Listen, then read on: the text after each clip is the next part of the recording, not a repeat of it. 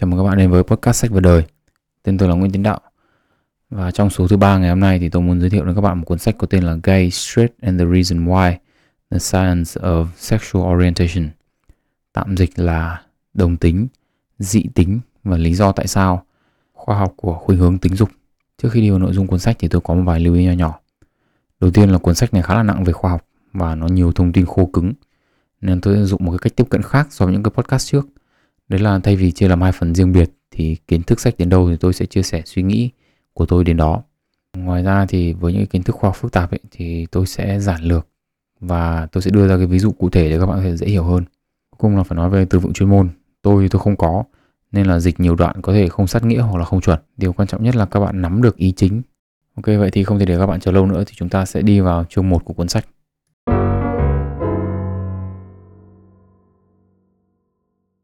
Chương 1 là khuynh hướng tính dục. Để khởi đầu cuốn sách thì tác giả có đưa ra một vài cách phân loại khuynh hướng tính dục khác nhau. Đầu tiên là sử dụng sự hấp dẫn, có nghĩa là bị hấp dẫn bởi người đồng giới hay là người khác giới. Phân loại nhờ hành vi, có nghĩa là quan hệ tình dục với người đồng giới người khác giới. Hoặc là sử dụng cái sự kích thích, có nghĩa là bị kích thích bởi người đồng giới hay là người khác giới. Thì thông thường ấy, thì giữa hai cái giới tính nam và nữ ấy, thì các khuynh hướng tính dục được chia làm hai kiểu. Một là kiểu hệ nhị phân, tức là giữa đồng tính luyến ái và dị tính luyến ái. Ở đây có nghĩa là yêu người cùng giới hoặc là yêu người khác giới. Kiểu thứ hai thì có tên khoa học là androphilia và gynephilia. Có nghĩa là bị hấp dẫn về mặt tình dục với nam giới hay nữ giới. Đây, chúng ta giải thích đơn giản là ví dụ như là nếu mà yêu nam giới thì có thể là đồng tính nam hoặc là dị tính nữ. Trong cái podcast này thì dị tính nam hay dị tính nữ thì tôi sẽ gọi là nam thẳng hay là nữ thẳng. Và ở giữa những cái khuynh hướng tình dục này thì chúng ta có lưỡng tính, tức là chúng ta có yêu cả nam và nữ. Thế đây là một cái câu chuyện cá nhân của tôi. Tức là có một cái thời điểm trong quá khứ, tức là khoảng tầm một năm gì đó, thì tôi rất là quan tâm đến vấn đề này. Và câu hỏi lớn nhất của tôi đặt ra là, yêu một người cùng giới thì thế nào? Tức là khi tôi nhìn một người đàn ông thì tôi chẳng có cảm xúc gì cả. Thì làm như nào để có thể yêu được một người cùng giới? Để trả lời câu hỏi đó thì tôi đọc sách. Đây là lần đầu tiên tôi đọc cái cuốn này, bản in lần thứ nhất. Và tôi đi nói chuyện nói đúng hơn là đi phỏng vấn thì đúng hơn. Tất cả những ai đồng tính mà tôi quen tại thời điểm đấy. Mỗi một câu chuyện ấy thì nó làm cho tôi hiểu thêm một chút. Thế nhưng mà câu chuyện cuối cùng ấy thì là khiến tôi dừng cái hành trình tìm kiếm đấy lại. Lúc đó thì tôi có nói chuyện với một cái bạn đồng tính nữ, lesbian, và bạn ấy có, bạn ấy làm cùng với tôi. Thì tôi có hỏi là, yêu một người cùng giới thì cái cảm giác nó như nào? Thế thì bạn đó lúc ấy làm cùng với tôi ra bạn ấy biết người yêu cũ của tôi thời bây giờ thì bạn có hỏi tôi là à, thế tại sao tôi yêu bạn gái tôi thời điểm đó? Thì tôi có nói rằng là vì tôi thấy bạn gái tôi rất là đáng yêu. Và cô bạn đó có nói với tôi rằng đây cô ấy cũng như vậy. Mỗi lần cô ấy nhìn thấy bạn gái cô ấy thì cô có cảm xúc y hệt như tôi. Thế thì đây là thời điểm mà tôi nhận ra là về mặt cảm xúc ấy thì làm người đàn ông thẳng thì tôi có nhiều điểm chung với các bạn đồng tính nữ hơn là các bạn đồng tính nam. Và nói thật ra là có lẽ là để hiểu được cảm xúc của một bạn đồng tính nam thì có lẽ là không bao giờ tôi có thể hiểu được. À, nhưng mà đấy cũng là cái cách cách phân loại thứ hai đấy. Tức là chúng ta phân loại là bị hấp dẫn bởi nam giới hay là bị hấp dẫn bởi nữ giới. Trở lại với cuốn sách thì tiếp theo tác giả đưa đến chủ đề là sự ổn định của các khuynh hướng tính dục. Thì tác giả đưa ra một số nghiên cứu và chỉ ra rằng là khuynh hướng tính dục của một con người ấy thì không thay đổi nhiều trong một cuộc đời chỉ là người đó có chấp nhận cái khuynh hướng tính dục của mình hay không mà thôi. Có nghĩa là không phải tự nhiên đang thẳng có nghĩa là không phải tự nhiên đang là nam thẳng trở thành nam đồng tính mà đơn giản là họ là đồng tính từ đầu. Vấn đề là họ không chấp nhận cái điều đó mà thôi. Nếu mà chúng ta hiểu được điều đó thì có nghĩa là chúng ta cũng phải hiểu được rằng những cái phương pháp trị liệu mà cho rằng là bẻ cong thành thẳng từ biến người đồng tính trở thành người uh, dị tính ấy là không có khả năng thành công và thậm chí là khiến cho những người đồng tính tự nhìn bản thân họ một cách tiêu cực. Tức là đồng tính thì có gì sai mà lại phải đi chữa nó trở thành dị tính, đúng không ạ? Tôi thì nghĩ là nên nói thẳng. Đấy là ông nào nghĩ được bẻ cong thành thẳng thì đấy là ngớ ngẩn. Và có lẽ là đấy là cái người mà chuyên đi lừa người khác. Tiếp đến là độ phổ biến của các cái khuynh hướng tình dục khác nhau. Thì tác giả nhận định rằng ở Mỹ, tức là chủ yếu đấy là nơi mà các nghiên cứu được thực hiện, thì những bang nào mở hơn, tức là những cái bang đấy chấp nhận cái chuyện đồng tính một cách công khai ấy, thì số lượng người đồng tính nhiều hơn cái hiện tượng này thì có thể có hai cách lý giải một là những người đồng tính hay đến những cái bang mở để sinh sống hoặc là những cái bang đóng ấy thì những người đồng tính không công khai. Nhưng mà nhìn chung ấy, thì tác giả ước chừng là khoảng 4 đến 5% dân số Mỹ là đồng tính. Con số này ấy, thì cũng tương tự như nghiên cứu ở những cái nước không bị châu Âu hóa khác như là Guatemala và Philippines. Một trong những phần kiến thức thú vị nhất trong cái cuốn sách này là nằm ở chương này đấy là nói về cái hiện tượng đồng tính ở trong lịch sử ở các cái nền văn hóa khác nhau. Ở Anh vào thế kỷ 18 ấy thì từ Molly được sử dụng để chỉ những người đàn ông đồng tính và Molly House tức là nhà của Molly ấy, là nơi mà họ ăn mặc và hành xử như phụ nữ và tham gia vào các mối quan hệ đồng giới. Ở một số nền văn hóa ấy, thì phụ nữ chưa có chồng họ ăn mặc rất là kín đáo và chính vì thế những người đàn ông độc thân ấy, thì không tiếp cận được. Và những người đàn ông này thì tìm kiếm bạn tình là những thanh niên trẻ. Và ở đây là Hy Lạp cổ đại là một điển hình. Thì nó điển hình đến cái mức mà cái cụm từ tình yêu Hy Lạp ấy là dùng để ám chỉ tình yêu đồng giới. Một ví dụ ở thời điểm hiện đại ấy, thì chúng ta có Afghanistan dưới sự cai quản của phiến quân Taliban, nơi mà phụ nữ họ bị che kín từ đầu đến chân. Ở Kandahar, ấy, một cái thành phố của Afghanistan ấy, thì một người dân ở đấy trả lời phỏng vấn của tờ thời báo Los Angeles là tôi thích con trai nhưng mà tôi thích phụ nữ hơn. Vấn đề là chúng tôi không được nhìn thấy phụ nữ đẹp hay không, nhưng mà chúng tôi lại nhìn được con trai thì có đẹp hay không. Đấy. Thì một giáo sư y học của địa phương ấy, thì cho rằng là một nửa số đàn ông ở Kandahar đã từng có quan hệ tình dục với các em nam giới. Tại sao cá nhân tôi lại thấy cái những cái mảng kiến thức này thú vị? Thế thì một trong những cái lý do mà những người bài xích sự đồng tính ấy, thì có nói rằng là cái sự đồng tính đấy là một cái điều không tự nhiên, một cái điều bất thường. Thế nhưng mà trên thực tế trong lịch sử loài người ở các cái nền văn hóa khác nhau và những cái nền văn hóa này thì không bị ảnh hưởng bởi cái văn hóa cuộc sống hiện đại hay là cuộc sống phương Tây ấy, thì cái cái việc quan hệ đồng tính này là một cái điều rất là bình thường. Và chính vì thế đâm ra là chúng ta không thể nào bài xích một cái hiện tượng vốn nó bình thường nhưng mà chỉ vì chúng ta thiếu hiểu biết nên là chúng ta cho nó là bất thường được. Cũng chính vì cái sự hiện diện của cái hiện tượng đồng tính và trong lịch sử loài người này nó khá là phổ biến. Thế nên tác giả cho rằng là một cái học thuyết về khinh hướng tính dục dựa trên sinh học là điều cần thiết. Và cái chương 2 thì dọn đường cho cái học thuyết này.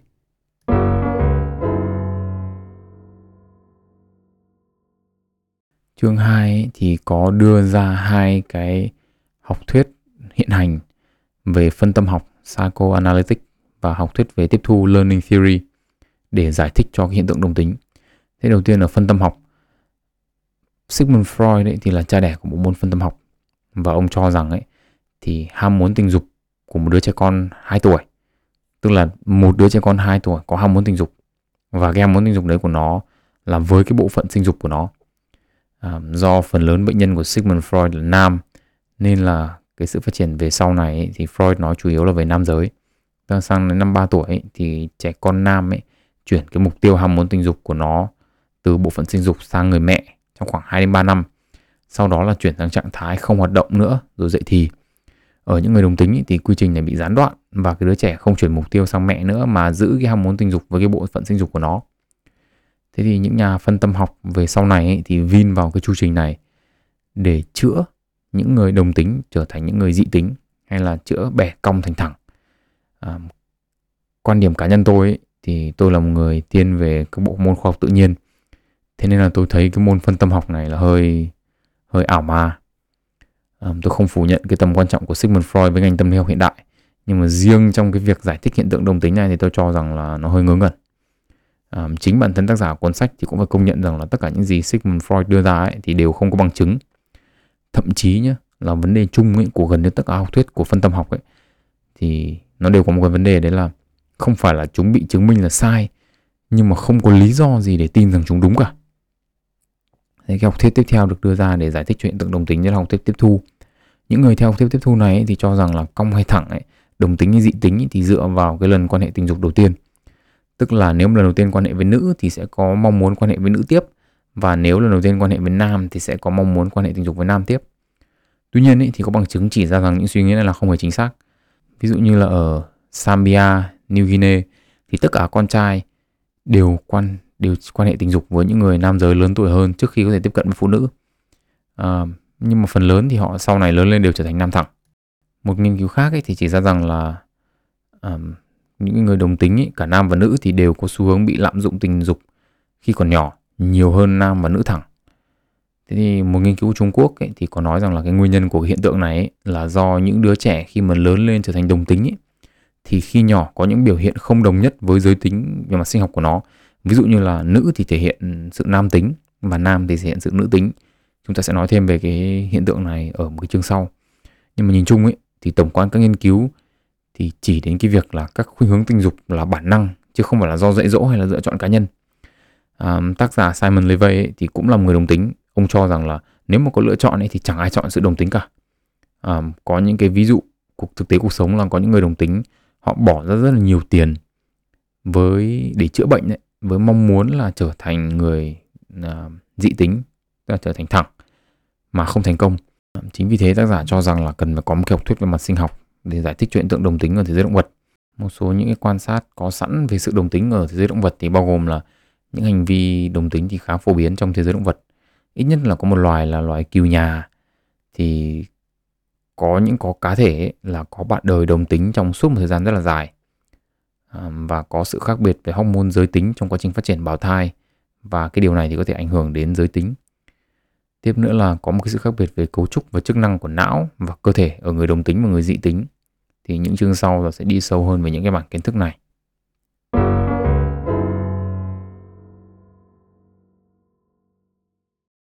Chương 3 thì mở đầu với sự khác biệt ở não của hai giới tính là nam và nữ. Một số các khác biệt được chỉ ra thì bao gồm là kích cỡ của các cái vùng não khác nhau. À, giữa nam và nữ thì là khác nhau. Đặc biệt là ở những vùng liên quan đến các hoạt động về giới tính. Những khác biệt về kết nối này, về cấu trúc khớp thần kinh này, về sự phân phối cũng như là số lượng các cái chất dẫn truyền thần kinh và các thụ thể thần kinh là khác nhau. Tiếp nữa là các mô hình hoạt động của não cho những hoạt động tương tự thì cũng có sự khác nhau. Thế thì Do vậy thì não bộ này được giới tính hóa theo hướng này hay hướng khác. Ở đây thì được giới tính hóa theo kiểu nam hoặc là nữ. Và những cái sự khác nhau về cấu trúc não này thì dẫn đến những cái sự khác nhau về hành vi. Về cơ bản ấy, thì testosterone là hormone nam giới ấy, thì là có ảnh hưởng khá lớn đến là sự cái sự phân hóa về mặt giới tính của não. Testosterone ấy, thì kích thích sự phát triển của một phần não có tên là SDNPOA là viết tắt của Sexual Dimorphic Nucleus đây là một vùng não nằm ở vùng dưới đồi hypothalamus trong não. Thì đây là khu vực chịu trách nhiệm chính về những hành vi giới tính của động vật. Nhiều testosterone ấy, thì nó to ra mà ít thì nó bé lại. Chính vì thế mà vùng não này ở nam ấy, thì to hơn nhiều so với nữ. À, một lần nữa tôi nhắc lại là tôi đang đơn giản hóa tất cả những cái phần kiến thức này lại để cho các bạn dễ hiểu. Một yếu tố nữa quan trọng dẫn đến sự khác biệt giới tính ở não là thời điểm theo nhiều nghiên cứu chỉ ra ấy, thì có hai thời điểm là quan trọng đến cái việc định hướng phát triển của não theo hướng là nam hay nữ. Tăng và giảm testosterone hay là estrogen ở trong hai thời điểm này ấy, thì dẫn đến sự khác biệt về não ở động vật uh, mà được thí nghiệm và những cái thay đổi ở những cái thời điểm khác thì chả ảnh hưởng gì cả. Có ba cái yếu tố chính có thể ảnh hưởng lên cái hai cái thời điểm quan trọng này thì bao gồm là gen này, môi trường và xác suất tức là biến thiên ngẫu nhiên.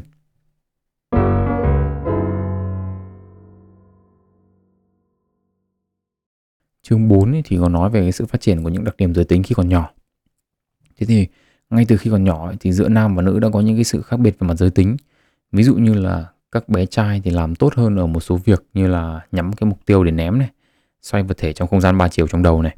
Còn các bé gái, còn các bé gái thì có năng lực ngôn ngữ tốt hơn. Các bé trai thì chơi với đồ chơi như xe cộ này, vũ khí này. Và các bé gái thì sở thích rộng hơn nhưng mà chủ yếu là chơi búp bê và những cái dụng cụ làm bếp. Những cái khác biệt này ấy, thì có thể là có nguồn gốc về sinh học. Ví dụ như là ở khỉ ấy, thì khỉ con nam nhé và khỉ con nữ ấy, thì cũng có xu hướng chọn đồ chơi y hệt như các bé trai và bé gái ở người. Một cái bằng chứng khác cho những nguyên nhân về mặt sinh học của sự khác biệt về giới tính ấy, là hiện tượng rối loạn về gen à, có tên là tăng sản thượng thận bẩm sinh, viết tắt là CAH. Những người bị hiện tượng này ấy, thì có lượng testosterone nhiều bất thường. Ở nam giới thì hiện tượng này không có nhiều những cái hiệu ứng mà chúng ta có thể nhìn thấy được, nhưng mà ở nữ thì ngược lại. Tức là những cái triệu chứng này thì khá là rõ rệt. Một số nghiên cứu cho thấy thì các bé gái bị CAH này thì họ năng động hơn này, họ hung hăng hơn, hiếu chiến hơn và có xu hướng chọn đồ chơi y hệt như các bé trai. Ở những cái bị nếu mà bị những cái hiện tượng này càng nặng ấy thì các bé gái lại càng có nhiều biểu hiện giống nam giới hơn và ở các mức độ nghiêm trọng hơn. Thế thì hiện tượng mà các bé trai, bé gái có hành vi và biểu hiện giống với giới tính còn lại ấy, hay là không giống với giới tính của mình ấy, thì có tên tiếng Anh là gender nonconformity tạm dịch là không phù hợp với giới tính của mình. Thế thì cái kết quả từ cái việc tổng hợp các nghiên cứu lại là hiện tượng đồng tính ở người lớn ấy, thì có liên quan đến cái sự không phù hợp giới tính khi còn nhỏ. Tuy nhiên ấy, thì đây là hiện tượng một chiều. Có nghĩa là gì? Có nghĩa là những người đồng tính ấy, khi họ nhìn lại tuổi thơ của họ ấy, thì họ sẽ thấy là họ có rất nhiều những cái hành vi khác biệt so với cái giới tính của họ. Ví dụ như là người đồng tính nam thì sẽ có xu hướng ít chơi thể thao hơn nam thẳng. À, nhưng mà ở đây một chiều có nghĩa là không phải tất cả những cái bé trai mà bé gái có biểu hiện không phù hợp với giới tính thì lớn lên sẽ trở thành người đồng tính.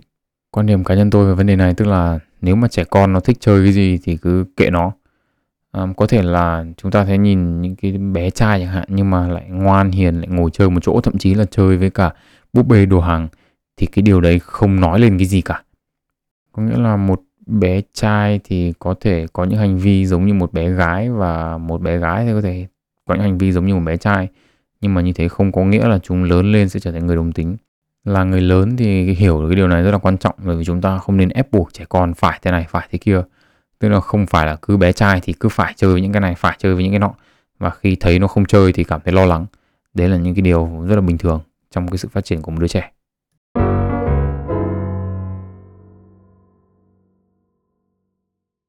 Chương 5 thì so sánh một số đặc điểm của người đồng tính và người dị tính ở tuổi trưởng thành.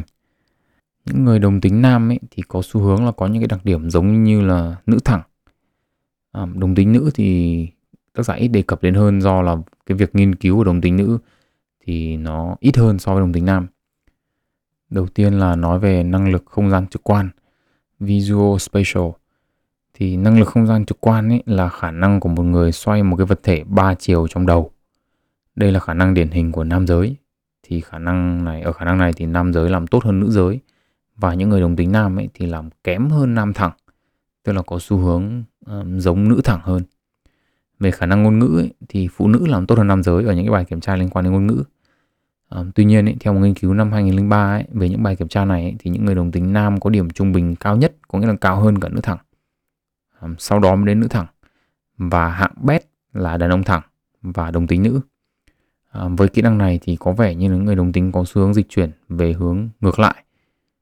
Có nghĩa là à, đồng tính nam thì có xu hướng giống nữ thẳng và đồng tính nữ thì có xu hướng giống nam thẳng. Tiếp theo là khả năng ghi nhớ. Thế thì tương tự như khả năng ngôn ngữ thì nữ thẳng thì làm tốt hơn nam thẳng và đồng tính nam ấy thì làm tốt hơn nam thẳng.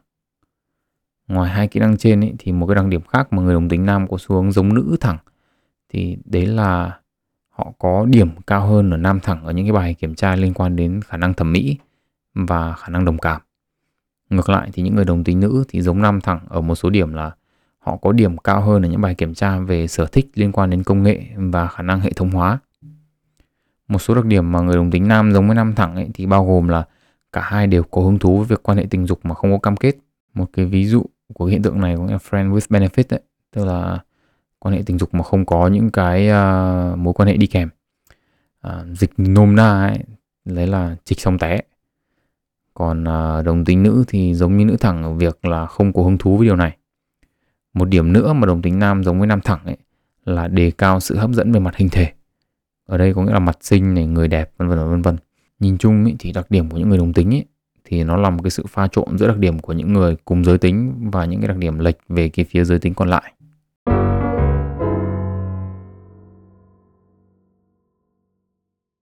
Chương 6 thì chủ yếu đi sâu vào những cái nghiên cứu khác nhau nên là tôi chỉ đưa ra những ý chính thôi. À, chương này thực sự là rất là khó đọc và tóm tắt nếu mà bạn nào không có kiến thức nền tảng về sinh học cơ thể người và về xác suất thống kê được sử dụng trong nghiên cứu. Thế thì họ, chương 6 này tập trung nói về cái vai trò của hormone giới tính, đặc biệt là trong thời kỳ trước khi sinh. Đây là cái thời kỳ quan trọng quyết định cái giới tính và xu hướng tính dục của một đứa trẻ. Thì một trong những cái ảnh hưởng của hormone trong thời kỳ tiền sinh đấy là tỷ lệ độ dài ngón trỏ chia cho ngón áp út Tỷ lệ này ở nam thì thấp hơn ở nữ và nghiên cứu tổng hợp cũng cho thấy là tỷ lệ này ở đồng tính nữ thì thấp hơn ở nữ thẳng. Tuy nhiên ý, thì kết quả ở nam ý, thì kết quả nghiên cứu không đồng nhất và không đi được đến kết luận. À, rất là nhiều các học thuyết được đưa ra với hy vọng là lý giải được và chỉ ra được cái cơ chế ảnh hưởng của những hormone này lên quá trình hình thành tính dục của những người đồng tính. Thế thì tuy nhiên ấy, là cho đến thời điểm viết cuốn sách này ra năm 2016 ấy, thì vẫn chưa có học thuyết nào được đưa ra được bằng chứng thuyết phục cả. Và chắc chắn là còn phải nghiên cứu rất nhiều năm nữa thì mới có thể đưa ra được một cái học thuyết à, đầy đủ về cái ảnh hưởng của hormone giới tính lên cái khuynh hướng tính dục của một người.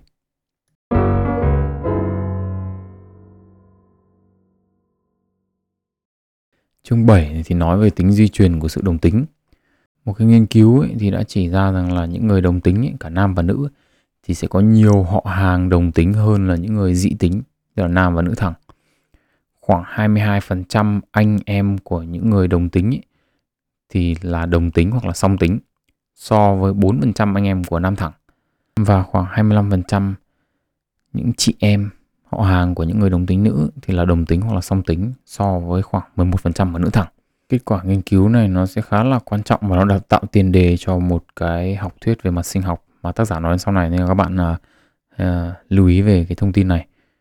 Thông tin tiếp theo nó nói đến đấy là một trong những cái phương pháp ấy để nghiên cứu về về gen ấy, về những người đồng tính ấy, là thông qua cặp sinh đôi và có ba yếu tố ảnh hưởng lên đến sự giống nhau và khác nhau ở những cặp sinh đôi. Đầu tiên là gen, tức là chúng ta nói là sinh đôi cùng trứng hay là khác trứng. Môi trường chung là những yếu tố về môi trường mà những cặp sinh đôi có giống hệt nhau, ví dụ lớn lên trong cùng một gia đình này, đi học cùng lớp này, vân vân. Và cuối cùng là môi trường riêng, tức là chúng có thể chơi với bạn bè khác nhau này, bị người ngoài đối xử khác nhau vân vân vân vân. Thế thì tổng hợp các nghiên cứu về những cặp sinh đôi đồng tính ý, thì đưa ra một kết luận là cái sự đồng tính ý, thì chịu ảnh hưởng lớn từ di truyền và ảnh hưởng một phần bởi môi trường riêng nhưng mà không chịu ảnh hưởng của môi trường chung. Tức là cái môi trường chung nó chẳng ảnh hưởng gì đến sự đồng tính hay không cả. À, nghiên cứu về di truyền tức là giải mã cả bộ gen của những người đồng tính và tìm điểm chung ấy thì chỉ ra được rằng là có bằng chứng về việc là cái gen quyết định sự đồng tính ở nam ấy thì nằm ở đâu đó trên nhiễm sắc thể số 8 à, chúng ta sẽ nhắc lại tôi sẽ nhắc lại một cái kiến thức um, sinh học cơ bản lớp 8 cho bạn nào quên. Đấy là mỗi một cái tế bào ở người thì có 23 cặp nhiễm sắc thể đánh số từ 1 đến 23 và cặp 23 là cặp quyết định giới tính nam hay nữ tức là chúng ta có XY là nam và XX là nữ. À, những nghiên cứu ở lĩnh vực di truyền học biểu sinh à, còn có thể là ngoại di truyền học ấy, là epigenetics. À, đây là cái ngành nghiên cứu về sự thay đổi chức năng của gen mà không phải là do đột biến và nó di truyền lại cho các thế hệ sau. Thì cái nghiên cứu một cái nghiên cứu biểu sinh này năm 2015 ấy, của Đại học California tại Los Angeles ấy, thì chỉ ra rằng là một cái quá trình biểu sinh ấy, mà được cho là dẫn đến sự khác biệt về mặt tính dục ở những cặp sinh đôi. Có nghĩa là một người đồng tính, một người dị tính ấy, và tìm được 5 vị trí khác nhau trên một bộ gen con người có ảnh hưởng đến cái khuynh hướng tính dục.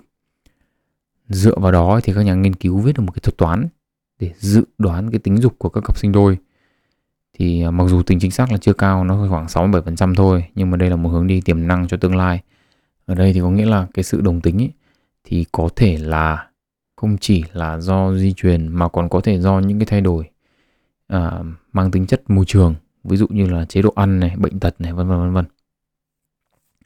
Cái mảng kiến thức tiếp theo là mảng kiến thức mà tôi thích nhất trong cái cuốn sách này. Đấy là về sinh học tiến hóa.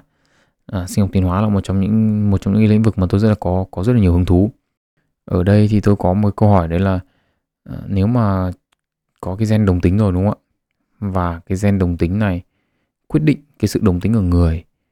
Và cái sự đồng tính này thì không hỗ trợ cái việc uh, sinh sản và duy trì nói giống. Thế thì tại sao những cái gen quyết định sự đồng tính này lại không bị biến mất khỏi vốn gen của loài người? Đúng không ạ? Vì nó đâu có hỗ trợ sinh sản đâu. Tác giả có giải thích là có một vài cái yếu tố có thể giúp cho một cái gen nào đó thoát khỏi cái tuyệt thoát khỏi cái sự tuyệt chủng từ cái vốn gen. Thì ví dụ như là nếu mà là gen lặn thì sẽ gây hại nhưng mà bản chất cái tỷ lệ gen lặn thì khá là thấp. Ờ, quay lại về một số cái kiến thức sinh học cơ bản lớp 8 đúng không ạ? Tức là chúng ta có về Mendel và đậu Hà Lan. Tức là có hai alleles trong tiếng Việt là allen ấy là A lớn và A nhỏ. Nếu mà gen trộn thì là A lớn A lớn A lớn A nhỏ. Và A nhỏ A nhỏ thì sẽ là gen lặn. Thế thì cái bản chất là cái tỷ lệ ra được cái gen lặn là A nhỏ A nhỏ thì khá là thấp. À, tiếp theo nữa là trong một số cái trường khác ấy, thì những cái gen bất lợi ấy, thì lại có lợi ở thể hợp tử. Tức là nếu mà ở thể A nhỏ A nhỏ ấy, thì có thể có hại. Nhưng mà ở thể A lớn A nhỏ thì có lợi. Điển hình là chúng ta có cái bệnh hồng, hồng cầu hình liềm sickle cell anemia. Bệnh này thì là chủ yếu ở vùng châu Phi. Nếu mà bạn nào còn nhớ kiến thức sinh học hồi à, cấp 2 thì chúng ta có hồng cầu thì là một cái đĩa lõm hai mặt đúng không ạ? Thì ở hai cái mặt lõm đó thì hồng cầu xếp oxy vào và mang nó đi khắp nơi. Nhưng mà cái bệnh hồng cầu hình liềm ấy, thì hồng cầu có hình liềm và nó không có khả năng di chuyển oxy nữa. Chúng ta có thể hiểu cái gen mà gây ra cái bệnh hồng cầu hình liềm này là gen lặn, a nhỏ a nhỏ. Thế nhưng mà nếu mà cái gen này ở người ấy lại ở thể a lớn, a nhỏ, thì gen này lại giúp con người chống lại bệnh sốt rét. Mà bệnh sốt rét này thì lại là bệnh đúng bệnh phổ biến ở châu Phi luôn.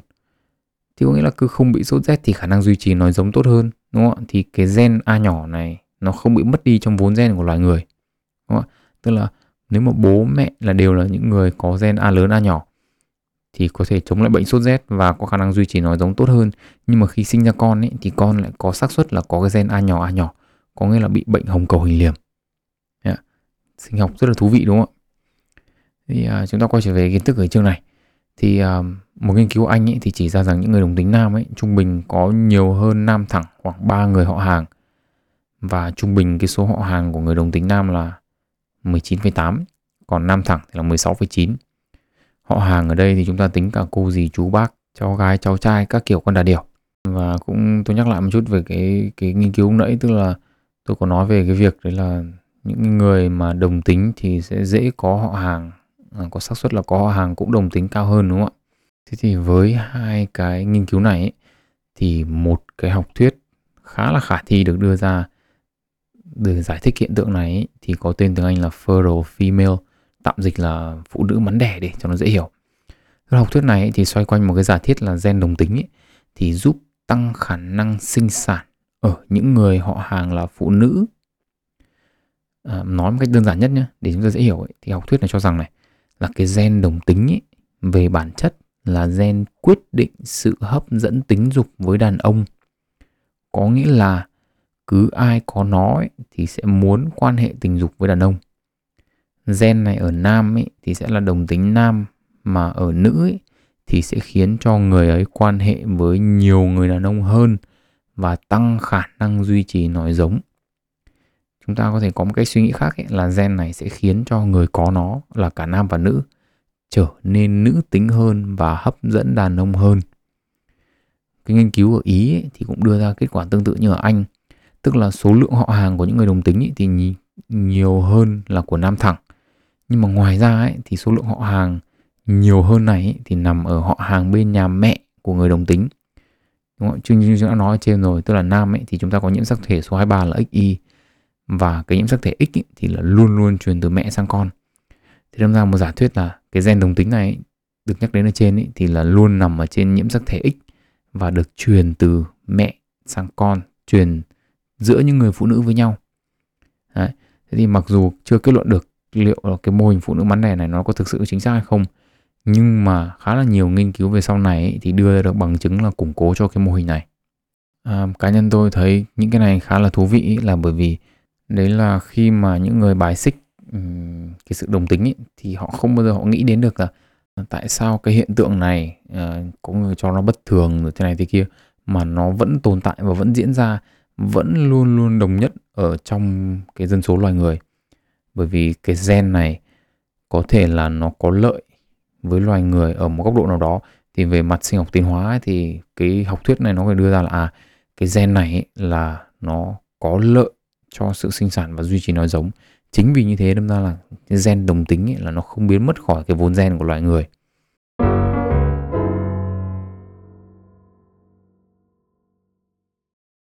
Chương 8, chương 8 thì nói về sự khác biệt giữa não bộ của người đồng tính và người dị tính. À, chúng ta có nói qua về não bộ ở đầu chương 3 rồi, nhưng mà chương này thì nói sâu hơn về những khác biệt này. Thì ví dụ như là ở nam thẳng ấy thì nửa phải của bán cầu não lớn hơn nửa trái. Ở nữ thẳng ấy thì hai nửa bằng nhau. Ở nam đồng tính ấy, thì hai nửa cũng có kích cỡ tương tự như nhau như ở nữ thẳng. Và ở đồng tính nữ ấy, thì nửa phải chỉ lớn hơn một chút so với nửa trái thôi tức là nó không giống nam thẳng hoàn toàn mà là có xu hướng giống nam thẳng. À, nam đồng tính và nữ thẳng ấy thì cũng có hoạt động não giống nhau khi mà tiếp nhận và cảm thụ mùi của các hormone giới tính. Có nghĩa là họ phản ứng lại khi ngửi thấy mùi của hormone nam giới nhưng mà lại không phản ứng gì với cả mùi của hormone nữ giới. Tiếp theo là phản ứng lại với stress thì cũng tương tự. Có nghĩa là nữ thẳng và đồng tính nam ấy thì khi bị stress ấy thì tiết ra ít cortisol hơn là nam thẳng và đồng tính nữ um, nam thẳng ấy thì chủ yếu là dùng bán cầu não phải để phân tích cảm xúc trong khi nữ thẳng và đồng tính nam ấy thì dùng hai nửa như nhau. Nam thẳng ấy thì cũng dùng bán cầu não trái cho ngôn ngữ nhiều hơn là nữ thẳng và đồng tính nam. Thế tổng quan lại thì rất nhiều kết quả nghiên cứu về bộ não thì đều chỉ ra sự khác biệt khác biệt cơ bản về cả cấu trúc lẫn chức năng của não ở người đồng tính và người dị tính thì điều này thì hỗ trợ cho cái học thuyết là từ khi còn trong bụng mẹ thì não của bào thai đã được trải qua quá trình phân hóa giới tính và phát triển để trở thành đồng tính hoặc dị tính.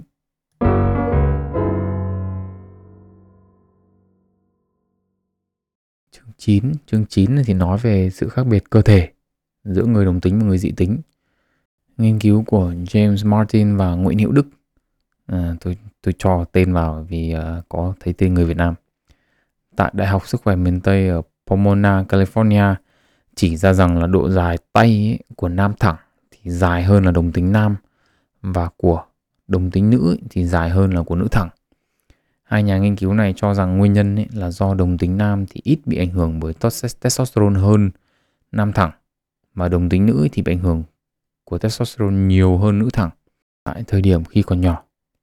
Ở đây thì tác giả cũng có nói là cái có hiện tượng này cũng giống như là những cái đừng nói lên trong chương trước có nghĩa những người đồng tính thì có xu hướng dịch chuyển sang cái giới tính còn lại ở một số những cái đặc điểm nhất định. Tiếp theo nữa là trong chương này thì tác giả có nói đến một cái khái niệm là gây đa gây đa ấy thì là từ ghép của hai từ gây và radar và từ thì được dùng để nói về khả năng nhận biết ai là người đồng tính mà không có bất kỳ thông tin nào về xu hướng tính dục của họ cả. Rất nhiều những nghiên cứu chỉ ra ấy, thì là gây đa là có thật nhưng mà không phải lúc nào cũng đúng. Bản thân tôi thì cũng đã từng nhận xét khá là đúng về nhiều người là người đồng tính. À, nhưng mà tôi cũng không biết vì sao lại như thế. Về mặt khoa học ấy thì sự tồn tại của gây đa có nghĩa là là có những đặc tính nào đó của người đồng tính mà chúng ta có thể chỉ cần nhìn qua là chúng ta biết được. Tổng hợp nhiều nghiên cứu ở nhiều mặt khác nhau ấy thì chỉ ra được rằng là ở cái mức độ cơ bản nhất nhé thì những người có gây đa ấy là những người có khả năng nhận ra được cái sự chênh lệch về đặc điểm giới tính của cái người đó với cái hành vi của người ta. Thế thì những đặc điểm giới tính đã được nghiên cứu đấy. Về gây đa này thì bao gồm là chuyển động cơ thể này chất giọng này và thân hình. Nói một cách dân dã nhất để cho các bạn hiểu đấy là những người nào mà có gây đa ấy, thì họ nhìn vào nhìn vào một người và họ thấy là cái chuyển động cơ thể này cái chất giọng này và cái thân hình của người này khác với cái giới tính về mặt sinh học của con người đó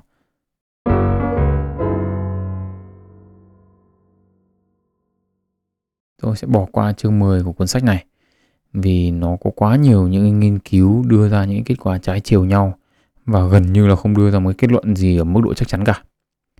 Thế chúng ta tiếp theo là chương 11. Chương 11 ấy, thì nói về các nhóm giới tính khác nhau. Đầu tiên là song tính, bisexual. Song tính ở nam thì có nghiên cứu chỉ ra rằng ấy, những người đàn ông tự nhận là song tính ấy, thì được chia vào làm hai nhóm. Một nhóm ấy thì là những người song tính thực mà nhóm thứ hai là những người đàn ông đồng tính nhưng mà tự nhận là song tính. Lý do ấy thì các nhà nghiên cứu không rõ. Ở những cái bài kiểm tra đặc điểm giới tính như được nói đến ở chương 5 ấy, thì những người đàn ông song tính thì có điểm số nằm ở giữa nam thẳng và nam đồng tính. Về hiện tượng song tính ở nữ ấy, thì theo một số nghiên cứu thì số lượng nữ song tính nhiều hơn là số lượng người thừa nhận mình là song tính. Có nhiều người song tính nhưng mà không thừa nhận. Và song tính nữ thì về bản chất cũng phức tạp hơn song tính nam. À, một phần là do các cái phương pháp nghiên cứu thì nó khó chính xác hơn. Và một phần nữa là có thể do sự linh hoạt và sự lưu động gọi là fluidity đấy vốn có của giới tính nữ. À, trên phương diện các bài kiểm tra giới tính ý, thì phụ nữ song tính có điểm số nằm ở giữa nữ thẳng và nữ đồng tính vô tính asexual những người song tính là những người không bị hấp dẫn về mặt tính dục với bất kỳ giới tính nào à, một số điều mà chúng ta biết về cái vô tính này thì bao gồm là khoảng 1% dân số là vô tính. À, trong đó thì phụ nữ thì phổ biến hơn là đàn ông. À, vô tính là cả đời. Một số người vô tính ý, thì có sự trải nghiệm hấp dẫn lãng mạn, tức là trải nghiệm về mặt cảm xúc ấy, về một giới tính nào đó. Không có bằng chứng nào sự vô tính là chứng loạn thần. Nhưng mà à, nó có thể là có sự liên quan giữa vô tính và tính tự kỷ cũng như là hội chứng Asperger. Hội chứng Asperger là hội chứng rối loạn phát triển thần kinh mà trong đó biểu hiện là khó khăn trong tương tác xã hội và giao tiếp bằng ngôn ngữ. Nhóm tiếp theo là công và thụ. Thì nghiên cứu của David Moskowitz và đồng nghiệp tại Cao đẳng Y tế New York chỉ ra rằng là những người đồng tính nam ở nhóm công ấy thì nam tính hơn và có cái tính cách mang tính chất thống trị áp đảo hơn, tức là dominance và có tuổi thơ thì nam tính hơn. Thật sự là cái này thì học sinh của tôi như chả nghiên cứu cái gì, chỉ đọc qua ngôn tình thôi thì cũng biết. À, một giả thuyết ấy, thì được tác giả đưa ra là nhóm thụ ấy, thì có gọi là số mệnh về mặt sinh học là đồng tính. Còn nhóm công ấy, thì có khuynh hướng tính dục linh hoạt hơn. À, số mệnh về mặt sinh học là đồng tính có nghĩa là cái gen đã quyết định 100% là đồng tính rồi. Còn nhóm công ấy, thì là eh, có thể là do yếu tố này yếu tố kia ảnh hưởng vào nên trở thành uh, đồng tính. Và nhóm mô cùng được nhắc đến là nhóm transgender nhóm chuyển giới. Nghiên cứu về những người chuyển giới này thì cũng phức tạp không kém. Chỉ trong nhóm chuyển giới từ nam sang nữ nhé thì đã có hai loại. Tức là một là những người đàn ông này mà bị mắc kẹt trong thân hình phụ nữ. Và loại thứ hai là những người đàn ông bị kích thích bởi cái ý tưởng con người họ ở trong thân hình phụ nữ trong khoa học thì cái nhóm thứ hai này thì có tên là autogenephilic transsexual. À, giải thích một cách dân dã nhất thì là cái loại thứ hai là những người kiểu bị kích thích về mặt tình dục, tức là nghĩ mình là trong thân hình phụ nữ thì rất là thích và họ chuyển giới.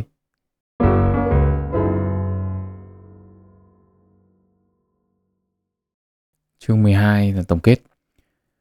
Thì chương này là chương mà tác giả tổng kết lại tất cả những cái phần kiến thức mà đã được nhắc đến từ các cái chương trước.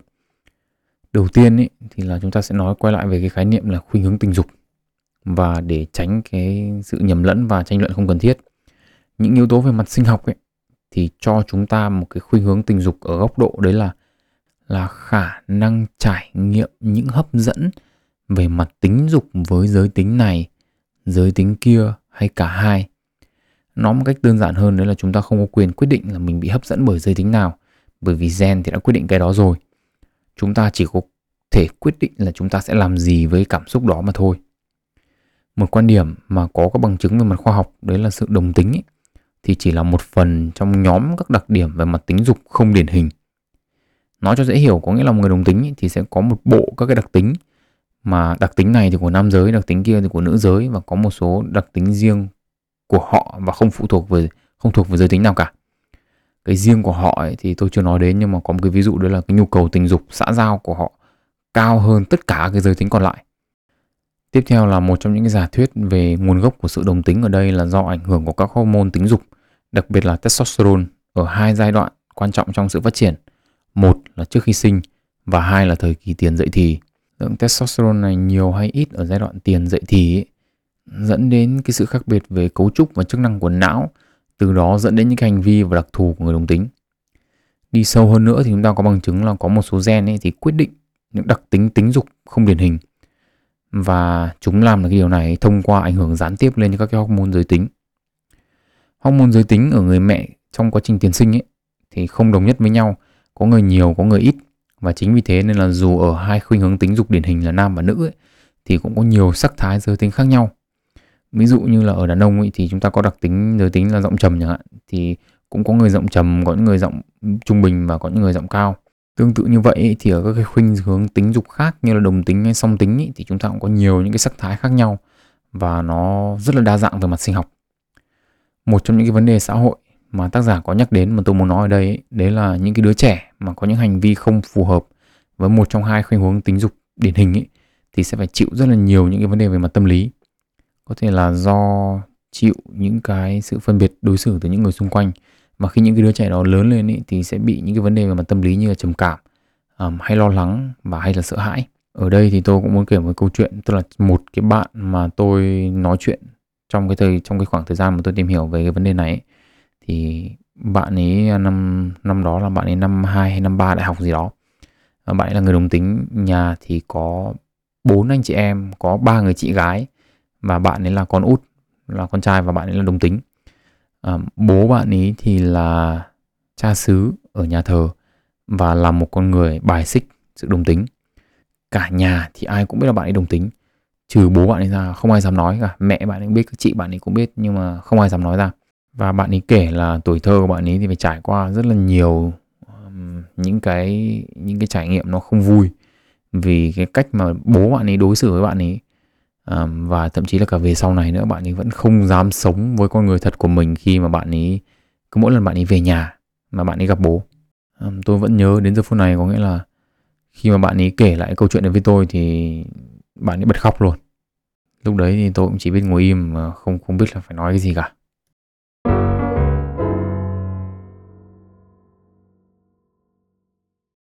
Ở phần cuối cùng này trước khi đưa ra lý do tại sao tôi lại thích cái cuốn sách này như thế và chọn nó là một trong những cuốn sách mà tôi review trong cái podcast này của tụi mình thì tôi muốn kể cho các bạn một câu chuyện ngắn ngắn của nhà vật lý uh, Richard Feynman.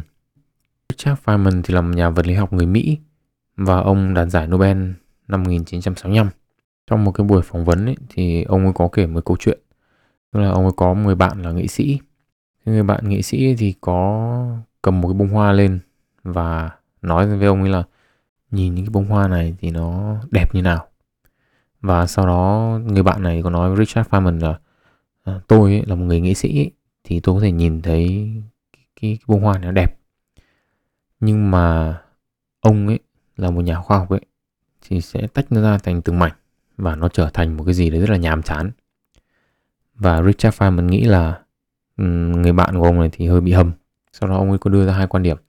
Một ấy là cái vẻ đẹp mà người bạn nghệ sĩ này nhìn thấy ấy, thì ông ấy cũng nhìn thấy và tất cả những người xung quanh đều nhìn thấy. Đúng không? Vì nó là cái vẻ đẹp ở bên ngoài ai cũng có thể nhìn thấy được.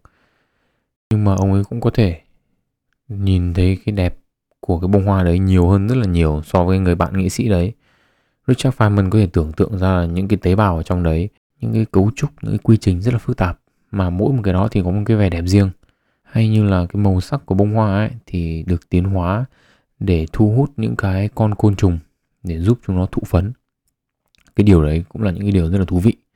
Và tất cả những cái điều đấy thì làm cho Jeff Feynman có thể cảm thụ một cách đầy đủ hơn cái vẻ đẹp của cái bông hoa đấy. Và ông ấy có nói là cái kiến thức khoa học ấy thì chỉ làm cho ông ấy cảm thấy hứng thú hơn với một cái bông hoa và cảm thấy nó đẹp hơn rất là nhiều nó giúp cho người nhìn có thể có một cái đánh giá về cái vẻ đẹp của bông hoa đấy một cách toàn diện hơn thế thì đấy cũng là cái mà tôi thích ở cuốn sách này. Đây cũng là lý do vì sao mà cuốn sách này là một trong những, một trong 40 cuốn sách mà tôi thích nhất từ trước đến giờ. Và nó cũng là cuốn sách duy nhất mà tôi đọc bản in lần một, sau đó tôi tìm bản in lần hai để tôi đọc. Nếu chúng ta chỉ nhìn vào một cái người đồng tính và chúng ta đánh giá họ dựa trên cái hành vi và những cái đặc tính của họ và chúng ta cho rằng là họ khác chúng ta, họ bất thường, thì đấy là một cái suy nghĩ nó quá đơn giản giống như kiểu chúng ta chỉ nhìn bông hoa và chúng ta chỉ nhìn thấy cái sắc màu và chúng ta bảo là à, như thế là đủ rồi. Còn nếu mà chúng ta hiểu được các cái quy trình sinh học này chúng ta hiểu được các cái yếu tố mà dẫn đến cái sự khác biệt đấy thì chúng ta có thể thay đổi cái quan niệm của chúng ta về cái sự đồng tính như một cái điều bất thường trở thành một cái điều thú vị. Ở đây thì tôi cũng có một cái lưu ý đấy là tất cả những cái gì chúng ta nói chuyện với nhau trao đổi với nhau ở trong cái podcast này là về mặt sinh học thế nhưng mà chúng ta cũng hiểu là một con người thì bao giờ cũng sẽ có yếu tố là được dạy dỗ như nào, được giáo dục ra làm sao. Những người đồng tính mà họ được dạy dỗ tử tế, họ biết cách cư xử trong xã hội thì họ là những con người cực kỳ thú vị. Nhưng mà đồng thời chúng ta cũng phải hiểu rằng là cũng có những người họ không được giáo dục tốt, không được giáo dục cẩn thận và họ không biết cách cư xử. Chúng ta không thể nhìn vào một số những cá thể đấy, những con sâu đấy mà chúng ta đánh giá cả một nhóm người là tất cả những con người này đều bất thường và chúng ta bài xích họ. Chúng ta hiểu là cũng có người như này, người như kia đúng không ạ? Có người this, người that. Một điều cuối cùng. Nếu mà các bạn để ý thì các bạn sẽ thấy là trong cái phần cuối cùng này tôi dùng cái từ thú vị rất là nhiều. Đầu tiên là về mặt sinh học, thì không cần phải bàn rồi đúng không ạ? Cái sự đồng tính thì bao gồm sự khác biệt về gen này, sự khác biệt về cấu trúc và chức năng của não này, rồi tất cả những cái yếu tố khác. Có những cái đặc tính thì họ là của nam, có những đặc tính thì của nữ và có những đặc tính là của riêng họ. Còn để thấy được cái sự thú vị ở một cái tầng cao mới, đúng không ạ? Thì bây giờ tôi có mong muốn là nếu các bạn có cái thời gian này, nếu mà các bạn có quen biết một ai đó là người đồng tính và họ sẵn sàng nói chuyện với các bạn, thì các bạn hãy à, mời họ một cốc cà phê và các bạn nói chuyện thử với họ xem xem cái sự thú vị của họ đến đâu, đúng tức là bây giờ chúng ta đã có cái kiến thức là à những người đồng tính họ có những cái này, họ có những cái kia, họ khác biệt chúng ta về mặt sinh học thế này. Thế thì là một con người thì câu chuyện của họ thế nào? Kiến thức về mặt khoa học, nó chỉ là một phần thôi, chúng ta hiểu về cái hiện tượng đấy. Nhưng mà chúng ta, nếu mà chúng ta muốn biết được cái sự thú vị của nó, chúng ta thấy được tất cả những cái hay của nó, thì chúng ta cần phải nghe câu chuyện của những con người ấy. Chúng ta thử hỏi xem là họ phát hiện ra họ là người đồng tính từ lúc nào này. Cái cảm xúc của họ khi họ biết mình là người đồng tính ra làm sao này họ bị phân biệt đối xử như thế nào này, và bản thân họ đối đầu với những cái cái sự phân biệt đối xử đấy như thế nào. Khi mà các bạn hiểu được về mặt sinh học này, và các bạn nghe được những cái câu chuyện của những người ấy, thì tôi dám khẳng định với các bạn rằng là dù cái khuynh hướng tính dục của cái người kia nó là cái gì đi chăng nữa, đồng tính, song tính, vô tính, thì các bạn sẽ sẽ thấy những cái cái hiện tượng đấy, những cái câu chuyện đấy thực sự nó rất là thú vị. Nó là một cái hiện tượng mà không phải để chúng ta sợ, không phải để chúng ta bài xích, mà là những cái hiện tượng là chúng ta nhìn vào đó và chúng ta thấy được cái vẻ đẹp của cái sự đa dạng sinh học, của những cái sắc thái khác nhau của chính cái loài người chúng ta rồi nếu mà cái podcast này khiến cho các bạn cảm thấy tò mò hơn về những người đồng tính, khiến cho các bạn cảm thấy các bạn tìm được một cái gì đó thú vị, nhặt được một mẩu thông tin nào đó hay ho, thì chào mừng các bạn đến với podcast sách và đời. Tên tôi là Nguyễn Tiến Đạo. Hy vọng sẽ được gặp lại các bạn ở những cái podcast lần sau chúc các bạn một ngày chủ nhật tốt lành.